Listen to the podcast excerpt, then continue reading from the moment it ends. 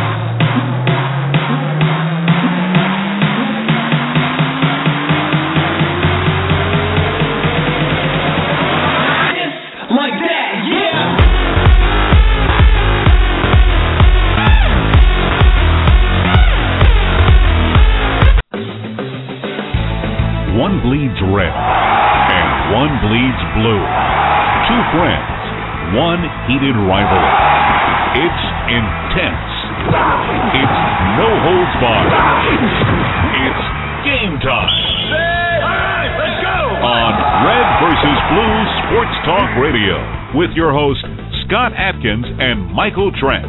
Scott and Mike and their versatility bring new light to many topics in and out of the world of fantasy sports. Guests can reach the show by calling 347 324 5404. Red versus Blue Sports Talk Radio, where Planet Red and Big Blue Nation collide. Let's hope they're still friends afterwards. Here they are, Scott and Mike. All right, Mike. Looks like you uh, were talking to Henry Muto in the chat room here. He says you got the five pick in next Friday night's Red versus Blue NFFC Draft Champions League. Now, did you set your KDS or did you just let it go one to twelve, man? No, I said it. Uh, I was looking for uh, three, four, five, one, two. Actually, Scott, uh, okay. that was uh, the way uh, the, the way I set it up. Uh, but uh, so I got the five. Well, that's not bad. We we can handle that. Did you did you take into account the third round reversal? That's you know that's the whole NFFC thing there. You know you got to make sure you, you think about that third round.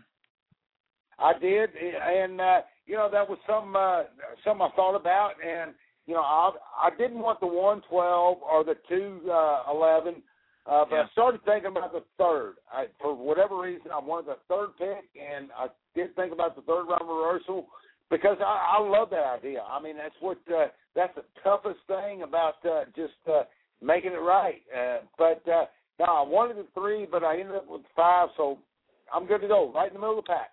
You know, I want to take the cruise pulse here, the chat room here, Red versus Blue. Tell us what you think of 3RR. Is it the real deal? Is it what you should have in, in high stakes fantasy football, or is it something that was reactionary to the old LaDainian Tomlinson days. Just uh, chime in in the chat room tonight. We're gonna we'll, we'll talk about that. But look, I will tell you this: KDS uh, for high stakes league, absolutely love it. Now I know uh, we at the uh, Fantasy Football World Championships we are not employing KDS for the high stakes. However, we are employing it for some of the bigger events. We uh, we really wanted to get people out their draft slots early. That was seemed to be the pulse of the players. They said, "Give us our draft slot early." So no matter what I want as a player, no matter what you want, you got to listen to the, the the public here, and the, the players said they wanted their draft slot early, so that's what we did. We give them their draft slot early, and uh, you know, hey, that's that's what. Uh, but I, but I love KDS. I love the fact. Look, I picked. Yeah. Here was my strategy, and I'll tell you just a, a brief strategy on my KDS this year in this Draft Champions League coming up next week, uh, Friday night. Uh, tune in. It's going to be a two-hour special broadcast. We do this every year for the guys Greg Ambrosius, Tom Kessenich at the NFFC and uh, we are in the Draft Champions League, right? And so it's a very fun league to be a part of. But they do the KDS. You say, okay, well, where do I want to be in the draft? Well, one of the things about DraftMaster that I've learned, and if you're a guy like me that likes to wait on the quarterback, I don't want to be caught in that eighth or ninth round or whenever that time comes, right? And that run starts. And if you're on the ends on one or twelve, when that run starts, you're at the you could be at the end of you could be at the beginning because you but you could be at the end. And I like to wait and see what other people do. So I said, you know what? Just put me in the middle of the stinking draft. I know what you wanted, Mike. If you picked three, is you wanted Jamaal Charles. Don't even kid me. You wanted to start your draft with Jamaal Charles, did you not? Yeah, yeah, absolutely. Okay. But uh, I, I you know, it. but I'm going. But I'm also saying, well, I take the four or five because I don't want to be stuck on one end or the other. I, I'm kind of like you, Scott. Now I didn't really get that from you, but uh, I don't. I I don't like to be stuck on one end or the other uh, in that type of draft. That's a long draft, and uh, you. I mean, man, you can lose out on a lot of things. Yep. So I always work from the inside out on a 3RR league. I just play it safe, and what I what I kind of do, to be honest with you, is I nullify the impact that 3RR has on my draft. Right? I just say it doesn't impact me at all if I'm in the middle. If I go seven six uh, as my first two options, that's great. And then very few people do that, and so that way 3RR doesn't impact me at all. It only affects the people that are on the ends. They're the ones that really feel it. If you're at the beginning of the, if you're at the end of the first round, you're at the beginning of the third. If you're at the beginning of the first round, you're at the end of the third. I don't want to feel it at all. Put me in the middle, and then it also protects me against those runs. So that's why I picked seven. And KDS Right. rewarded me and gave me my first spot. So I do like to hear that. Thank you, Henry Muto, for uh, letting us know that. Um, okay, this is uh this is a big show. We Well, go ahead, Mike. Yeah, one more thing, Scott. Uh, sorry to butt in, but uh, you know that three RR. Uh, you know, it's it's kind of a it, like you said, it, it's kind of a fad, but it is kind of fun to do in uh, certain leagues. I I personally don't like it in a main event, uh, in a big big event like that. Uh, you know, when you're really doing things, but you know, in a in a draft like this, I think it's nice. You know, it adds some uh, it adds some uh, uh, flavor to it. So uh, I think it's okay. Three four seven three two four five four zero four. This is the Red versus Blue Friday Night Football Show, brought to you by FFToolbox.com and the Fantasy Football World Championship. Next week we are going to be doing a twist on things. Red versus Blue goes NFFC next week. We are players and we play in the National Fantasy Football Championship. That's going to be a lot of fun. Uh, the Draft Champions League. We'll tell you all about that next week. But first, we're going to start off with uh, what's going on in the NFL right now. McGahee is gone. We we talked about it. that's not really a big story, but in and of itself, it gets us to have this conversation about Montee Ball and Ronnie Hillman. And look, most of the talking heads and the pundits and all the websites and all the sites you see, everybody's saying this is Montee Ball. You draft him in the second round. Why why would you draft him in the second round if you didn't need a running back? Totally legitimate questions. And and I want to I want to just start this conversation just to say, is there anything back here behind that we need to peel peel back and take a look at? Because last year, Mike, the Denver Broncos ran 459 times, or 450 times they ran the ball. They threw for another 587. Now that's a pretty big number too. I think New England leads the league in offensive plays, but Denver's not far behind, and it wouldn't surprise me to see Denver lead the league this year because of a couple of factors we'll talk about later. But running back specifically, Mike, and I'm going to get number and kind of crunchy and kind of geek for you. 450 runs last year. The running backs accounted for 66 receptions out of that backfield. They have to go somewhere. And the depth chart right now, as it stands, not where it's going to stand, all the Montee Ball fans, not where it's going to stand, but Hillman has been taking, you know, roughly most of the snaps right now. He's the veteran incumbent by one year here. Uh, he he does have a little bit more faith in the I, I would imagine in the pass protection for Peyton, keep him on his you know keep him upright. But it's Hillman and Ball. You've got Moreno in the picture. You got Jacob Hester, Lance Ball, and Jeremiah Johnson. That's it. Okay, that's your backfield. And you got 450 carries. If they do what they did last year, there's no real reason to think that they're not going to be as potent. A lot of times when the offense is really good and they're and they're just uh, totally dominant, uh, they're going to even have more carries because they're going to get ahead, they're going to get up comfortable, and they're just going to run the ball and pound it. So the running back situation is going to be really interesting to see shake out. But most people, Mike, and I'll let you go here. Most people think that Montee Ball, the first and second down guy, the goal line guy, and Hillman is the breather guy, uh, the third down guy, and the reception guy. Is that a fair assessment? No, no, no, not at all. I think uh, Ronnie Hillman uh, is going to get plenty of touches, when I say touches, I mean out of the backfield. Uh, there's going to be uh, some situations, third and three, third and four, where they're not going to rely on ball. They're going to rely on Hillman. They're going to rely on a guy that's been there, done that. Uh, Montee Ball, yeah, he sure might get some of the uh, first and second down uh, carries, but uh, it's going to be it's going to be a different workload. I, I see I see guys shuffling in and out, left and right. So uh, you know, if you're all if you're all in for ball, I'm sorry, you might be in for a uh, uh, you know rude awakening. The fact is that Ronnie Hillman is going to be a make a big impact on that offense because of his experience, the way he runs the ball, and the way he catches the ball. Hope you guys can hear me okay. We're we're trying out new equipment uh, sponsored by Logitech uh, this week, and uh, this pretty cool headset they have here for us. Uh, Mike, I, I want to uh, just continue to break this down. Again, the general sentiment is in the fantasy community, the talking heads, the pundits, all the websites out there, the roto worlds of the industry, because everybody just kind of parrots roto world. I like Evan Silva, I like those guys, but the website in general is a news. They spit it out, and then everybody kind of regurgitates it and lives off of it. And it ne- and it's never. I mean, I can count count you know countless number of times every year that this what they say and the the attitudes are just not right. They get a lot right, but they don't get everything right. And so right. think about this with your own numbers. Put your own numbers out there. Think think about how it's going to work out. They drafted a, they they picked Montee Ball in the second round for a reason. They saw an opportunity to take the one of the top backs in the uh, in college and get him on the squad, knowing what was going to happen with McGahee. They, you know that they they knew what was going to happen. What they did not know is how Hillman, what kind of off season Hillman was going to have. And look, first off season conditioning program with a pro team. He does a very good job. He does what he's supposed to do. He puts on bulk, 15 pounds. Not to say that what what is he going to do with that? I don't know. He didn't look very impressive last year. I was not impressed. I, I I saw the highlights in college and I was like, wow, this kid could be really. When he got to the NFL, he didn't look special to me at all. Now he he adds that bulk and he and you know uh he he's he's going to be counted on to a, to some extent. The question is what? Now, some people are saying I'm worried about Moreno. Uh, them trotting out Moreno. Is I just saw that in the chat room. Who was that? Uh, IPS driver. I'm just worried that they trot out Moreno on opening week, and it could be like that. You just never know. This is not Shanahan, thankfully. This is John Fox. John Fox doesn't historically go to the rookies. I think I read somewhere that Jonathan Stewart was the best rookie he's ever had, ranked 24th overall. He didn't have John Fox has never had an offense like this. Let's just let's get that out of the way. Fox has never had an offense led by Peyton Manning, and we all know that Peyton Manning running backs are producers. They can be first round picks.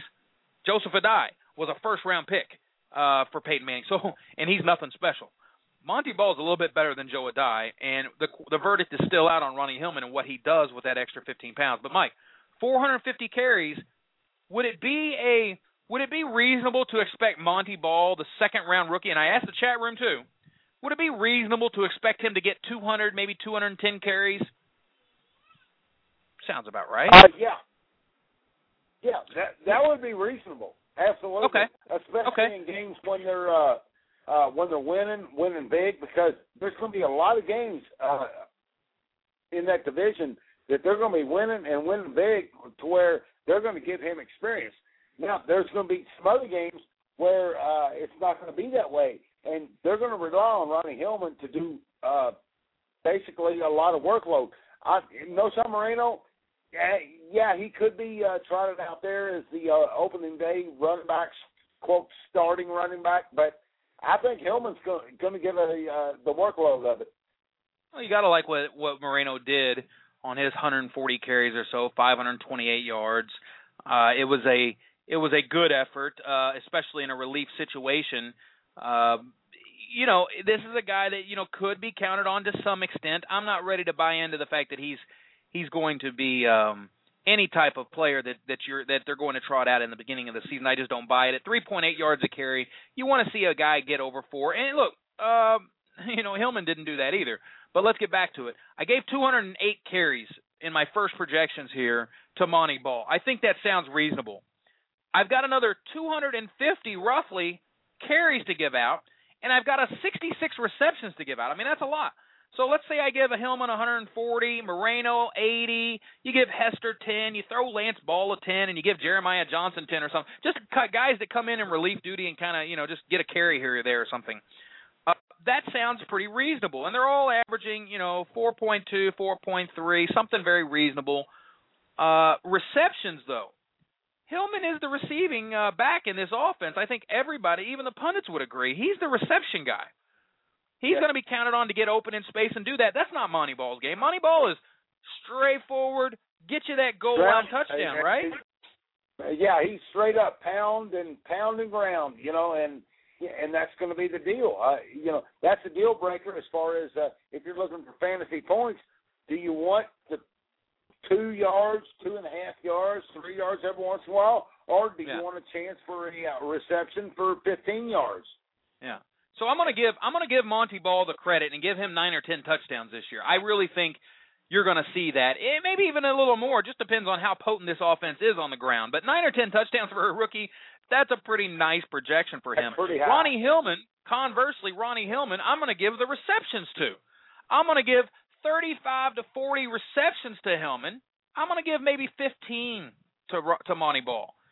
When you put all that together, those numbers that I just gave you, Montee Ball is not scoring many more points at all than Ronnie Hillman. I've got him in a proverbial dead heat at about a you know uh 160 fa- 170 fantasy points each. So 170 saying- fantasy points. I- right. So what you're saying is, uh, why would you draft Montee Ball way ahead of uh, Ronnie Hillman? Well, I, I guess at the end of the day, that is where we're going here, Mike. I, I see two running backs that are going to struggle to get into the top 15 uh, because of what they are.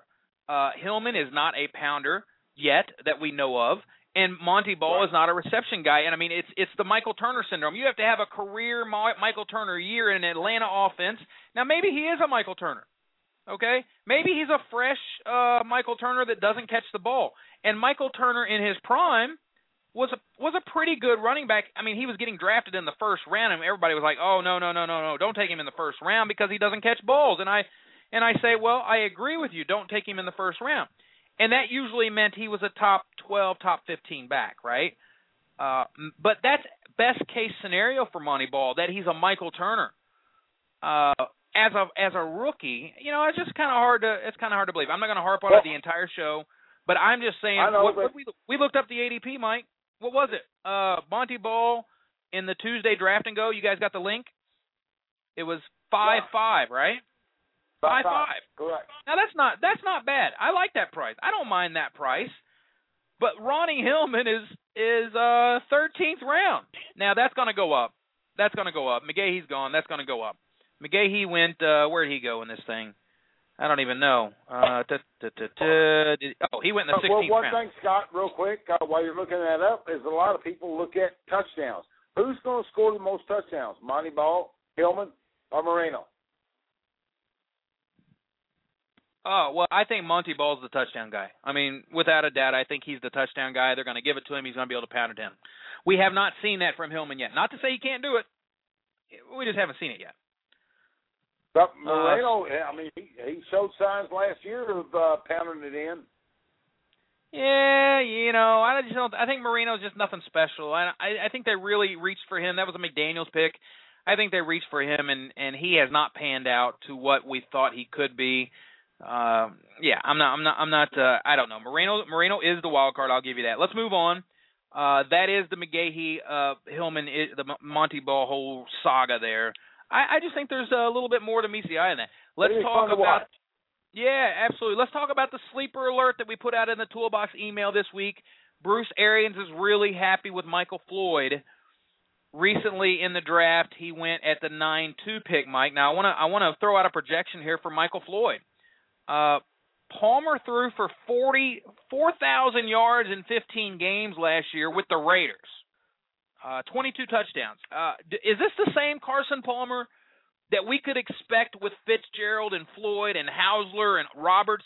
Do you think we can expect 4,500, a little bit of an upgrade over what he was in Oakland?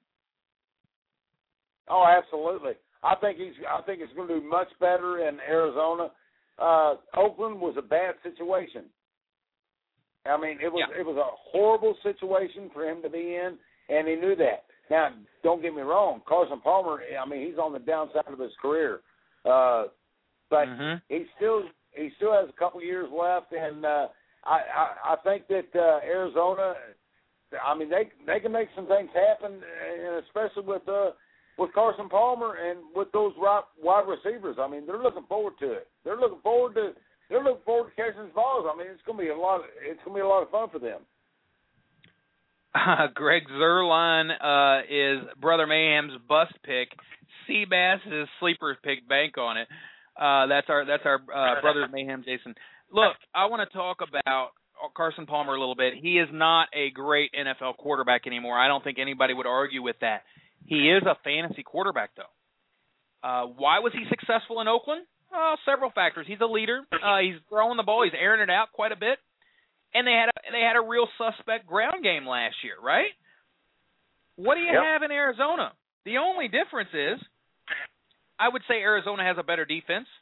I would say they play in a tougher division with San Fran, Seattle, St. Louis. The ground games there against that defense, they're not going to run for a lot. I don't care how good they say uh, uh, Mendenhall is. They're not going to run a lot against those D's, right, Mike? No, they're not going to run a lot. They got better wide receivers. Big yeah. time. It, it, and that's the third and final point I was going to make. Much better wide receivers uh, across the board. Fitz, Floyd, Roberts, this Housler kid. That's an offense. He's going to get sacked. He's going to find it, find the ground. He's going to turn the ball over. He's going to drop the ball. He's going to snap it over his head and all kinds of stuff like that. That's Carson Palmer now. However, for fantasy production, 4,500 yards and 30 touchdowns sounds very reasonable to me. So now we say, where does that where does where does that go? And when we're talking about where it goes, it, it, it's to the guys I just mentioned. I just mentioned all of them. I, I mentioned Roberts. I mentioned uh, Floyd. I mentioned uh, Fitzgerald. Uh, you've got Housler as a tight end, maybe a little to Jeff King here and there. You've got a couple of, of running backs. You've got Mendenhall and Williams you got Ellington and Taylor. You know that, that's about the offense right there in a nutshell. I don't even see a wide receiver four on the team. Swope, Ryan Swope, the concussion. Yeah. Uh, that's it. So there's a lot of yeah. balls to go around.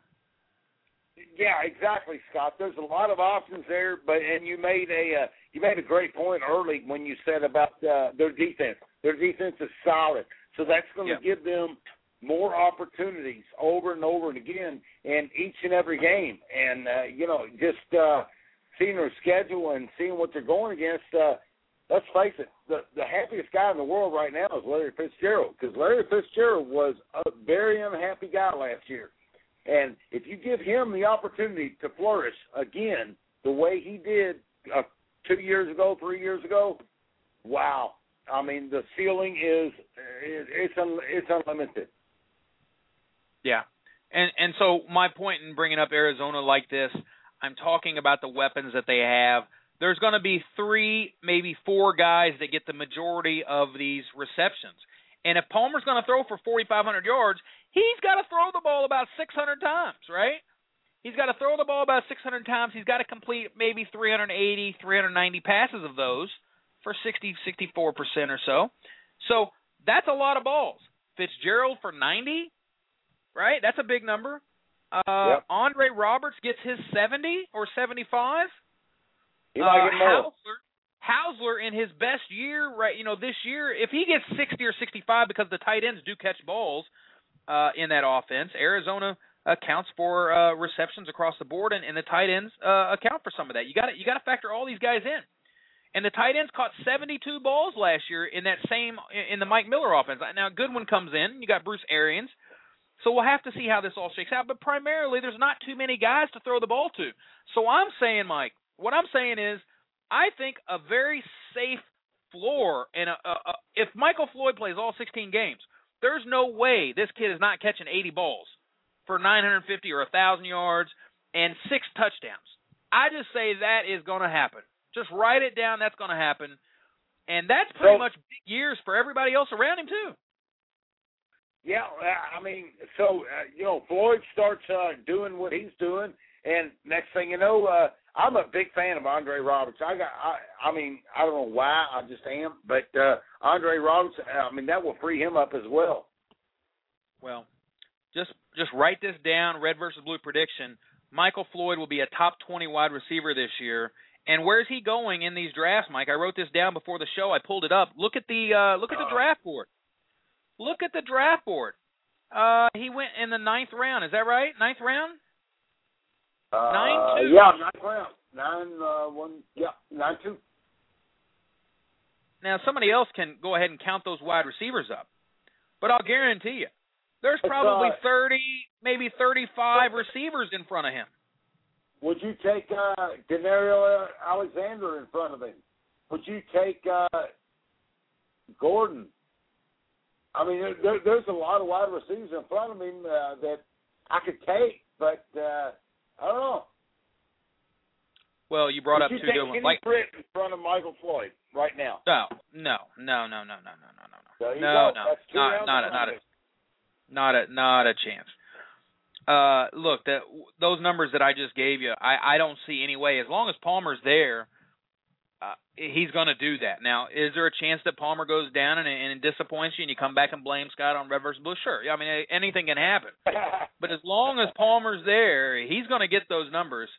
Uh, Michael Floyd's going to get those. He he's just going to. Danario Alexander, I haven't seen enough work. I I predict that he'll have a good season, um, but not catching that many balls. Right? There's too many mouths to feed in San Diego, and I don't know where that offense is going. There's way too many wide receivers to even. That's a other. That's another whole show, Mike. We we just talk about the entire wide receiver mix for, for Rivers, and that's whether or not Rivers is going to do that. I don't know what Rivers is going to do this year.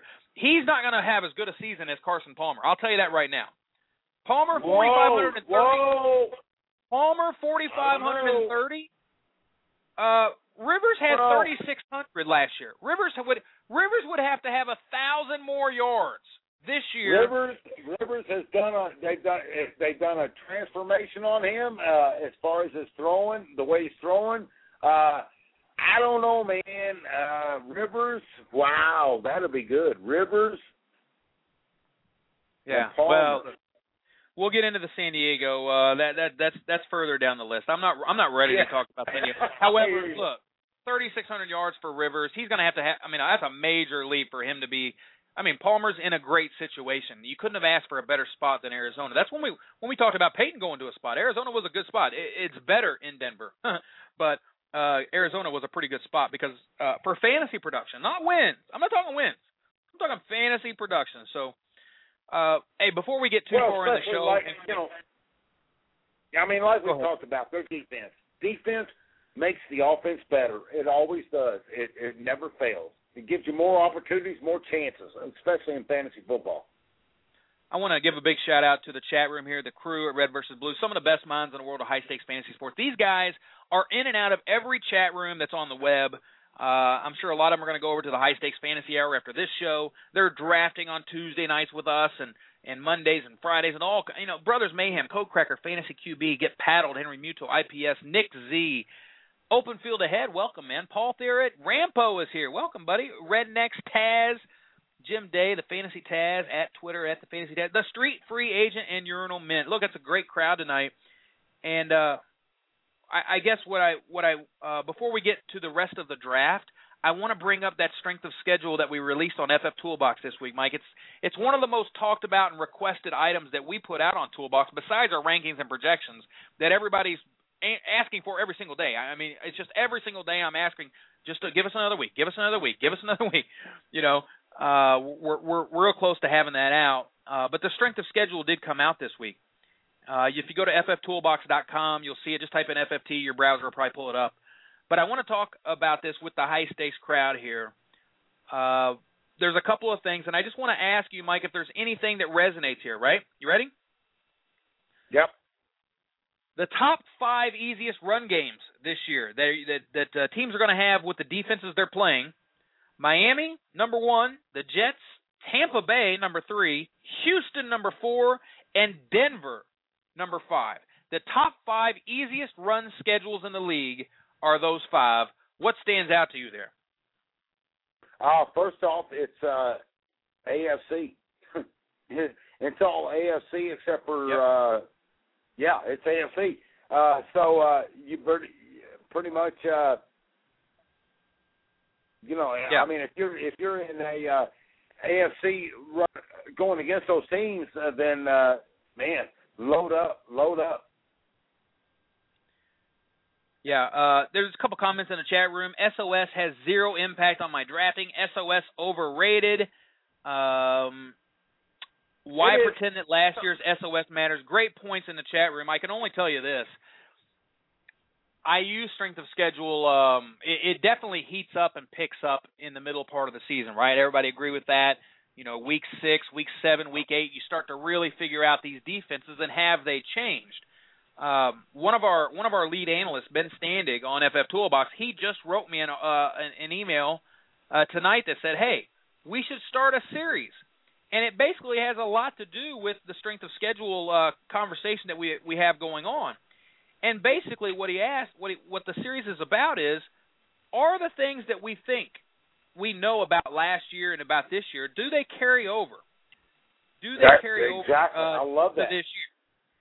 And and so I, I think that's a good idea because I think a lot of times what happens is um, that one statistical strength might be an obvious, but we also might think it's a weakness. So there there might be a weakness there, like oh they can't cover receivers at all, but they may have addressed the corners and you're using last year's stats. So it's a good way for us to get our heads around it because look, we do get surprised. However, I will just say this. I'll just say this with all the haters in the chat room with strength of schedule. I'll say I'll say this because they're going like crazy. When you see Atlanta playing Detroit, hold on, hold on, Mike.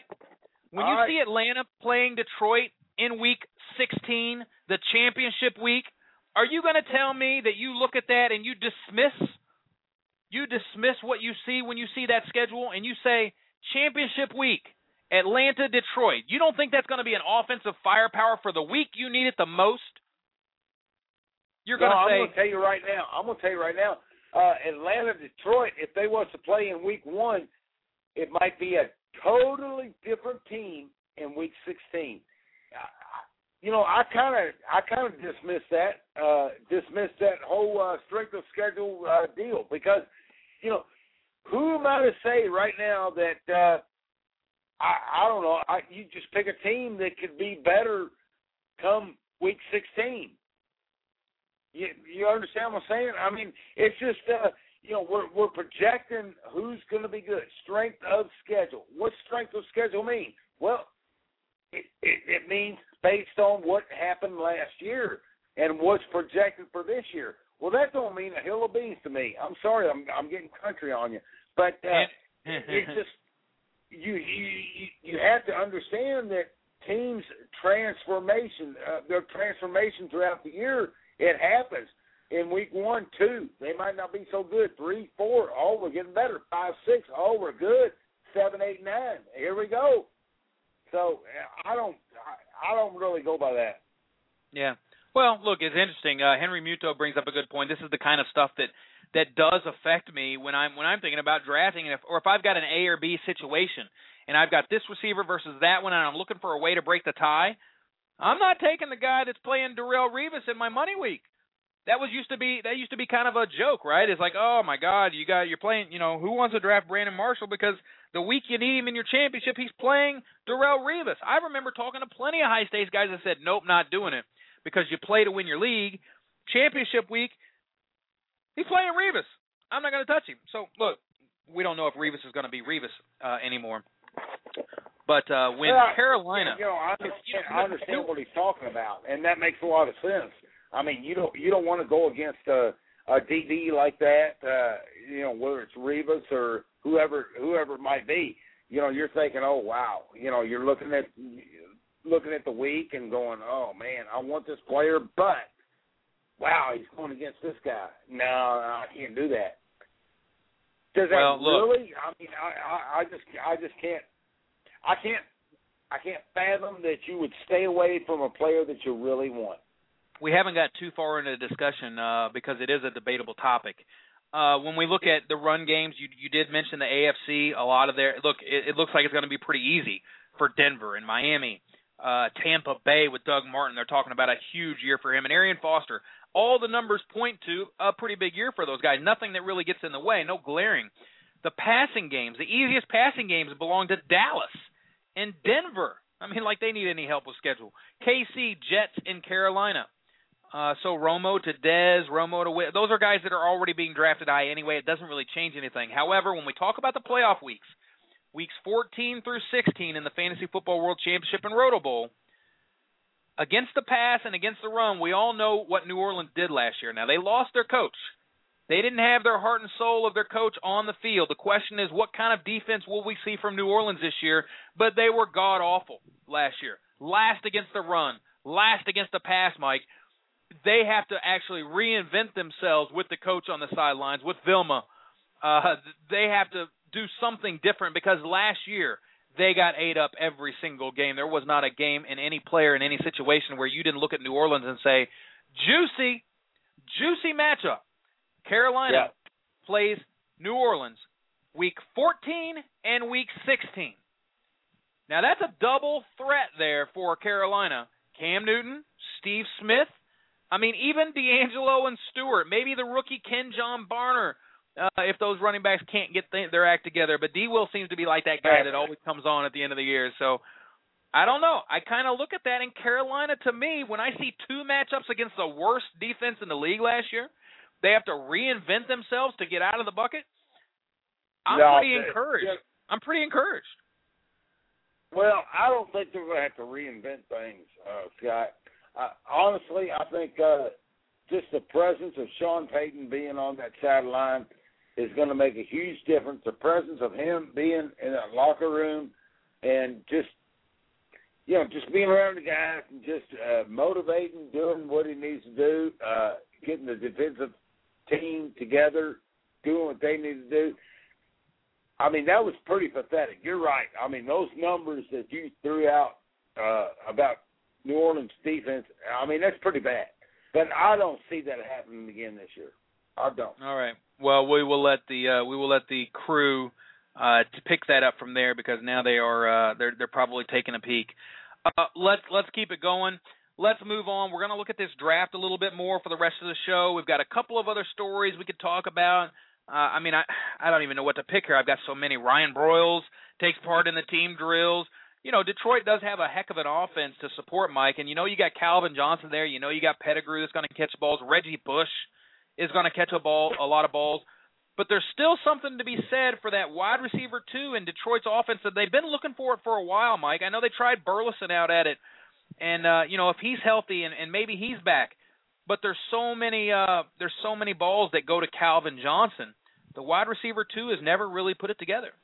Maybe this will be, uh, and I don't really see this year as being much different when you've got a Ryan Broyles coming off of two ACL surgeries in two years, and an Nate Burleson that had a a, a bad leg injury. So I, I just don't know if that's a story, Mike. Really, I'd, I'd love to believe in Ryan Broyles. I like the kid in Oklahoma, but I think this is still Calvin. This is Pettigrew, and what you did in the off season is you brought in Reggie Bush.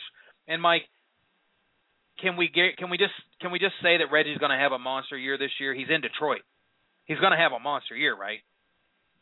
Uh, it should. I mean, it, it shapes up that way. I mean, it looks like it. I mean, he's given uh, all the opportunities. Uh, he might be the uh, as as as bad as I hate to say it, he might be the wide receiver too for that team. Last two years, he's had over 250 touches, so that's a good number to just go ahead and Yeah. start your projections. It's not it's nothing to go crazy about, but 250 touches puts him at about like 190 rushes and like 60 catches. Okay, if he does that, are you ready? You you guys got out your pencils? Got it's 'em. 200. It's 260 fantasy points. On, uh, based on his averages, what he's going to average yards per carry, yards per reception, that puts him at number five. Now, where's he going in these high stakes drafts? Not Third round? high. Second round, sometimes second round. Some guys are on him. They kind of see what I do and what most of what when you start crunching the numbers, he's a 250 touches guy. It's got to go somewhere. Okay, maybe it's 200 carries and 50 receptions. Uh, maybe that's a little bit more balanced. He's a top 10 running back, and he's not being drafted like one yet. So I think once you get your head around the numbers and where he's at in the Detroit offense, you're going to start to believe that you know what? If there's eight backs going in that first round, sometimes nine.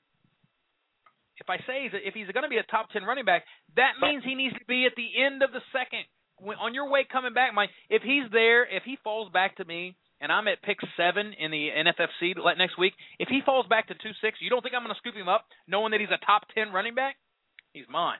Well, you know, I can understand you doing that, and uh, that would make sense. Uh, on the other side of it, uh, playing against defense. I mean, a lot of good defenses in that uh, North Division. I mean, that, that's pretty good defense right there. That's pretty good defense right there down there. My God. Daggum. uh, well, look, Detroit. Uh, let's just. I mean, we're just going off of what Scott Linehan has produced historically in the past. He gets his running backs at least 300 carries. He gets his running backs at least 10 touchdowns. He gets his running backs at least 1,300 yards rushing. You're just plugging in a running back. That's all that matters when you're Scott Linehan and Jim Schwartz. You're plugging in running backs, and it has to go around. You got Leshoure, you got Bush, you got Joique Bell. You've got you've got your normal distribution. So you figure it out. You put the numbers down. You put the pen to paper. You tell me where they go. I mean, you've only got Bush, Leshoure, and Bell for all those carries and all those receptions. Uh, so I think he's uh, I think he's good for 250, 260 points, and that's not a big touchdown year. That's five rushing touchdowns. That's right. five rushing touchdowns. Not a big year. It's four and a half yards a carry. Now, for Reggie Bush, uh, does that seem out of line? Well, he averaged 5.1 two years ago, 4.3 last year. That's not out of line. Four and a half yards a carry. That's very reasonable. So this come this becomes a game of can he stay healthy. Last year he played 16 games. The year before he played 15 games. It's not the You same and- Reggie Bush that was playing six and eight games. Right, right. How how many times are they going to be in the red zone? Uh, say uh, within uh, five yards. Hell, first and go on the three. I A mean, lot. Is it going to be uh, Reggie Bush? Probably not. Probably not. So, how many times is he going to? Uh, how many times is he going to score a touchdown in the open field? You know, um, I mean, the touchdowns, the six points, they mean a lot. Yeah, they do. Uh, but touchdowns aren't. Uh, receptions mean a lot more in fantasy um, for running Uh, backs. yep. They just mean they they mean a lot more. You can't count on those. Look, we, every year, I don't know how many times you you see uh, guys stopped at the goal line or tackled one yard shy, or they respotted after a touchdown and they take it away from him. Touchdowns are just you know they're very hard to get. And when you get them, I mean, if you're Gronkowski, you can count on him every year that you play. You're about the only guy in the league that can, and Adrian Peterson. Uh, that's about it. Anybody else, you could have 15 touchdowns one year and four or five the next. That's just the way touchdowns go. So I want touches. I want opportunities, want, and that's why. pro- well, I understand. You want productivity. I want productivity out of my back uh, because the game has changed so much. Uh, that's what it's going to take. I want productivity out of my back. I, I, I want my back to run. I want my back to catch and and and yak yards after catch and just keep on going. Urinal mint, urinal mint in the chat room. Stafford and Calvin are bouncing back. I do agree with that. I think those touchdowns will be back this year. Brothers Mayhem, be good time to see how running backs in Detroit have fared in the past. They get broken pretty quick too. Uh, okay, Mike. Uh, so let's go take a look at this draft board um, before we just uh, the, the the show gets away from us here. Um, this this draft that goes on every Tuesday night. They're filling up. There's still a couple spots left. These things are selling out quicker and quicker every week, Mike. The Tuesday night drafting goes ninety nine dollars Yeah, to play. I'm sorry, Scott. Fill us in on uh, how that draft and go goes because uh, you know um, there's a couple might might be interested. I I am.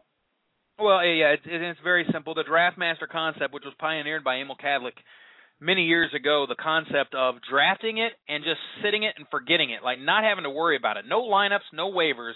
You draft a, lo- a deeper draft, 26 rounds. Some have even asked for 30, and we're happy to give 30 if you guys want to do a 30 uh, 30 round draft and go as the season gets a little closer. Right now, they're 26 rounds. Uh, so they're going to take uh, about two and a half hours, guys, in the chat room. Yeah, they take about two and a half hours on a minute and a half clock. And then uh, look, you just draft it. You just draft this team, and every single week after the games are over, your best lineup will start. That's as easy as it is. No waivers. You don't touch it. If somebody gets hurt, hopefully you have a bench that can pick up the slack. When there's guys on by, hopefully you guys have uh, you have people on the bench that can pick up the slack. Everybody's in the same boat though. You don't have to worry about analyzing bye weeks and matchups and all that. Just draft your guys. Draft your guys no like waivers, everybody else. no nothing. Nope. No waivers, no nothing. Just do it. So let's take a look at this in the uh, in the first round, Mike. No real surprises here. There's ten running backs that go, and I'm going to go ahead and put another link to the draft in the chat room just in case uh, we've had some late people come by and they didn't get it. There you go. There's a link to the draft board. Get let you get that loaded up. These are run on My Fantasy League too. Everybody's real familiar with My Fantasy League, uh, award-winning software. It's very easy to use. You've got the live draft room. It's already got player lists selected for you, or you can bring your own list to the table. I always bring a list. I always bring my own list, and I have that there. But My Fantasy League also has a list. Just don't count on it because you need to have your own guys and your own uh, your own sleepers down there, uh, like Isaiah Pead. Uh, but look, 10 running backs in the first round, two wide receivers in the first round. Not bad. Marshall, I'm not as high on uh, at that high of a pick, but he hey, he produced last year. Second round, I don't see any surprise yet. Maurice Jones-Drew, that's a little early. Matt DeLima from FF Toolbox, a little bit early uh, for Matt uh, for Maurice Jones-Drew, considering the injury that he did sustain and the, the fact that it's uh, I mean, look, he's got to practice. Uh, Dez Bryant, Julio Jones, Demaryius Harvin, all those guys. Mike, wouldn't you be happy with any of those wide receivers? Would you Would you be happy with Percy Harvin? Sure, absolutely. Uh, the one thing that does stand out at me, and uh, you know, I've been wanting to bring this up, is uh, you know the tight ends. I mean, people still shy away from tight ends. We got uh, uh, Jimmy Graham in the second round, nothing. Gronk in the fourth round, Hernandez, Witten. I mean, just the, the lack of tight end drafting is amazing. I mean, it really didn't. Uh, it really didn't hit hit home until the seventh round. okay, they were talking about my fantasy league in the chat room. Uh, okay, so when I'm looking at that second round, Mike, uh, look, Percy Harvin is the one that kind of stands out to me there and I'm always afraid of new situations. I almost I'm always like prove it to me first. Show me. Show me because I've got a new quarterback and a new wide receiver. I know that Percy Harvin's worked with Sidney Rice in the past. They've made a nice one-two punch on both sides of the field, but it's it's it's Marshawn Lynch and Russell Wilson's team, and now you're bringing in Percy Harvin. I just want to see how that I want to see how it looks, and I don't know how it looks yet. Um, and it's going to be right. real interesting to see how it does look in Seattle and how they pull this off. They need a rep. They need a weapon and Harvin is a weapon. Uh, but yeah. that's really the only thing they need. So the question is, how does that affect the entire team and the entire offense? Is he a guy that you can consider around Demaryius Thomas and Julio now? Uh, I don't know. It I almost know, like man. I feel a lot safer. I feel a lot safer with a Roddy White or a Larry Fitzgerald or a Randall I'm Cobb. at, would you rather have Percy Harvin or Roddy White? Roddy White. One year. Yep, Roddy White this year. Yep. Bank it. Well, then Percy Harvin was uh, drafted ahead of Roddy White. So. Mm-hmm. Bank it, baby. Uh, Julio Jones, Roddy White. Look, those are mirror image clones of each other. They're each going to score about 260, 270, maybe 280 fantasy points. That's going to give you a dominant player. Percy Harvin, uh, best case scenario, best case scenario with the way it all works out. But I think you have a lot more stability with upside, with upside, with Larry Fitzgerald or Roddy White. I'd take either one of those guys. Andre Johnson uh, arguably has less of an injury concern than Percy Harvin when you think about concussions. And right. there's well, nothing wrong know, with I nothing mean, wrong with Andre Johnson either. Right, exactly. And uh you know, I got to throw in uh Randall Cobb and uh Larry Fitzgerald in his new offense. Uh would you rather have Larry Fitzgerald, Randall Cobb, or Andre Johnson? Which one? That's tough. That's tough. Wow. Uh, well, you know, look, I am real bullish on Randall Cobb, and it's it's not based on anything that uh, I don't think that um, uh, Aaron Rodgers is going to do differently. Uh, he had 4,300 yards last year. He had 4,600 yards the year before. Uh, when you talk about touchdowns, the guy is he had 45 touchdowns two years ago, 39 last year. So, let, can we just pencil this guy in for at least 4,340? I mean, 4,340 is an average Aaron Rodgers year, probably closer to 4,540. That's Aaron Rodgers for you. That's and a did lot he of lose any weapons? Oh, that's a lot of receptions to go around. and and with an improved ground game, let's say they've improved the ground game. Let's just say that. That's going to make things easier on Mr. Aaron Rodgers. Um, Yep. That many that many offensive plays last year. Um, geez, I I think that uh, Randall Cobb is as good a bet for 90 receptions, 1100 yards. He's probably going to score 10 times if if every you know that's the kind of weapon he is. And he's going to get his little bitty share of rushes too. I'm not I'm not saying he's going to get a lot of rushes, but 15 or 20 rushes. In the round. Yeah. Uh, 15 or 20 Yeah. direct in direct snaps and end arounds. He's going to get maybe another 150, 200 yards there, maybe a rushing touchdown. I don't know, but this guy's got top five wide receiver potential, especially in that offense. And I know you say they spread it around. They do. There's just a lot to go around. Uh, once you get past Cobb, Jordy, and James Jones, who are going to account for maybe 220 balls, who else are they going to throw to? Jarrett Boykin? Charles Johnson? Kevin Dorsey? I don't know these guys. There's three wide receivers in that offense now that they're going to throw to. They've got Jermichael Finley. They really don't have any other tight ends to really speak of, unless you think DJ Williams or Andrew Quarless is the answer. I don't. Uh, and then they've got a, a, about four or five, six running backs on the team. They don't know what the hell they're doing with. Have you ever look? Lacy, Franklin, DuJuan Harris, John Kuhn, Alex Green, and James. Somebody's got to go. One of Yeah. well, somebody's you got know to go. what? You got too many backs be, on the team. It's going to be. It's going to be all passing as far as uh, Green Bay has to go. I mean, they they've done set that McCarthy. Uh, I mean, he's already said it's the way it's going to be. It's it's all passing. Oh yeah, we're going to we're to do the run game, but I don't I don't buy into it. Code Cracker in the chat room. Better Green Bay running game equals no two shell. Watch out. Well, you know, Rich knows his Packers. You know, if you want to call in, Rich, you got a you got another couple of minutes. You can call us up and tell us what you think of the back. Look, I just think that Randall Cobb represents top five value. So I would put Cobb uh, in that situation. But if you want to if you want to say what's safe, Fitzgerald is safer, I guess. You know, they're not going to spread it around as much. Fitz Fitzgerald's going to demand the ball from Palmer, right? I mean, after what that poor guy went through the last couple of years, yeah. let me let me tell you something. There, there's a there's a couple of statistics that really stick out to me every year, and I look at them and I stare at them for like hours. And and one of the statistics that I that I look at every single year is drop percentage. Drop Hmm. percentage. It's a very huge number that indicates. I mean, because look, they they credit the the receiver for the drop if in fact they feel it's the receiver's fault. It's not a perfect science, right? And maybe they treat Larry Fitzgerald like Michael Jordan. I don't know. But for four years, I've I've got five years of data in front of me. For four years before last year, Larry Fitzgerald's drop percentage was, here we go, 4.2%, 3.1, 3.3, 3.8. Last year, his worst year was 7%. Now, uh, Mike, those are insane wide receiver drop numbers. Everybody else in the league, everybody else in the league, you're going to have 10, 15%. Some guys, you know, you'll even see 20%, you know, if they they they just they you watch the drop percentage guys. That that's a number that you really want to take a look at. And Fitzgerald, he was begging for the ball last year and he didn't get it. So this is a guy that now that he has a quarterback, he's going to ask for it. So I, I'm going to be all over him. I'm going to be all over Fitzgerald. There's no reason I there, there's no reason not to be. I mean, look, even a guy like um even a guy like Randall Cobb, even a guy like Randall Cobb that uh that is on Aaron Rodgers' team and we think the world of him. Last two years, 16% and 14%. You know, uh Yeah, he's no but- Larry Fitzgerald. Yeah, Fitz, Fitz has been wanting the ball. He just there's no.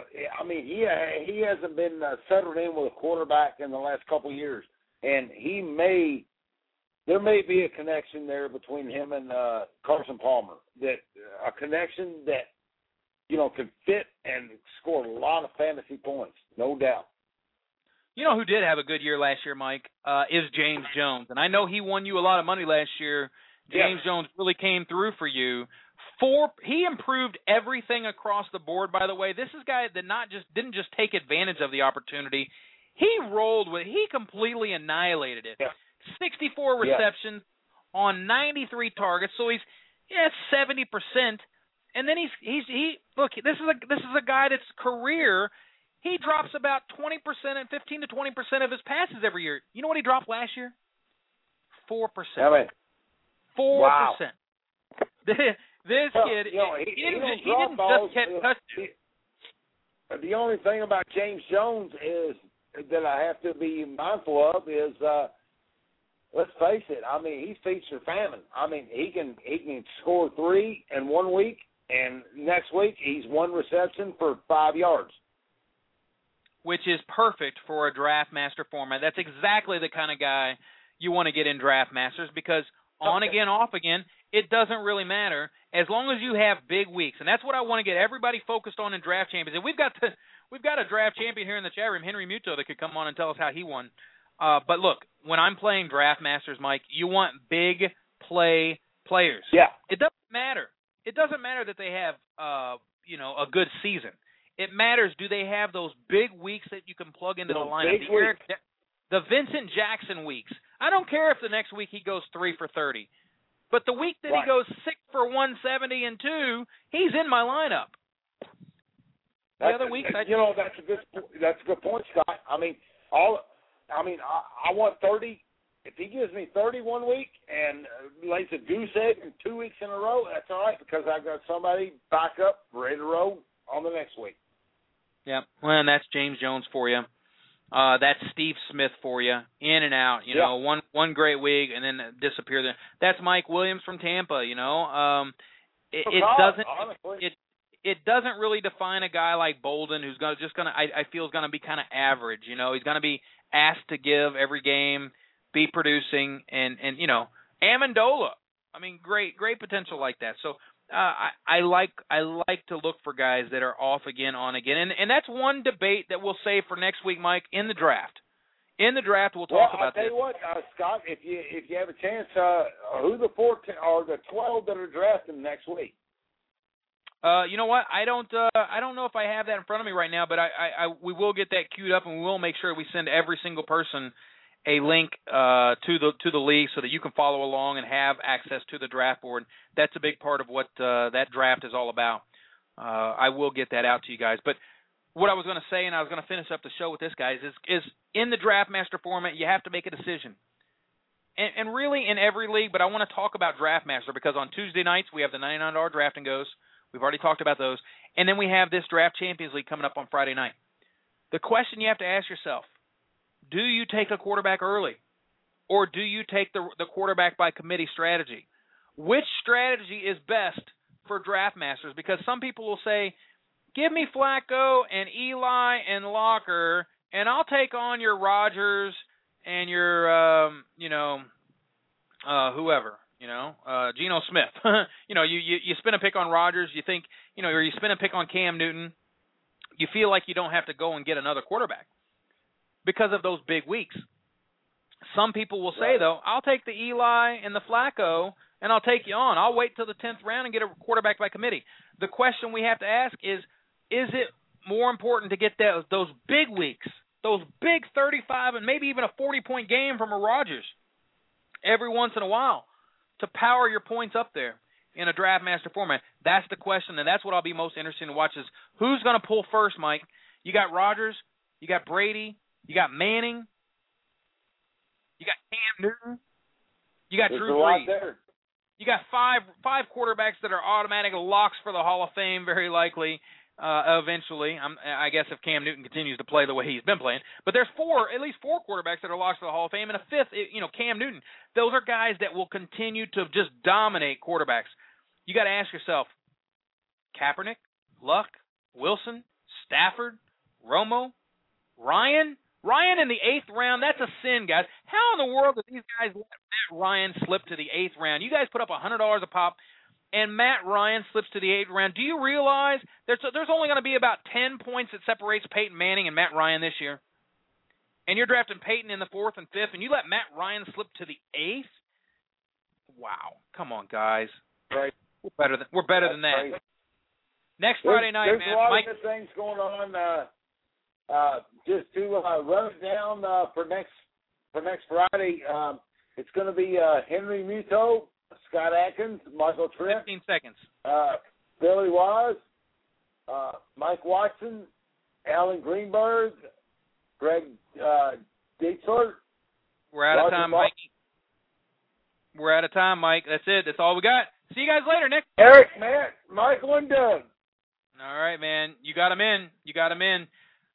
We will see you guys next week. This is the uh, this is the That's overtime it, segment on Red versus Blue. But uh, yeah, Mikey, uh, we'll talk to you uh, next week. Absolutely, it's going to be a fun time. See you later.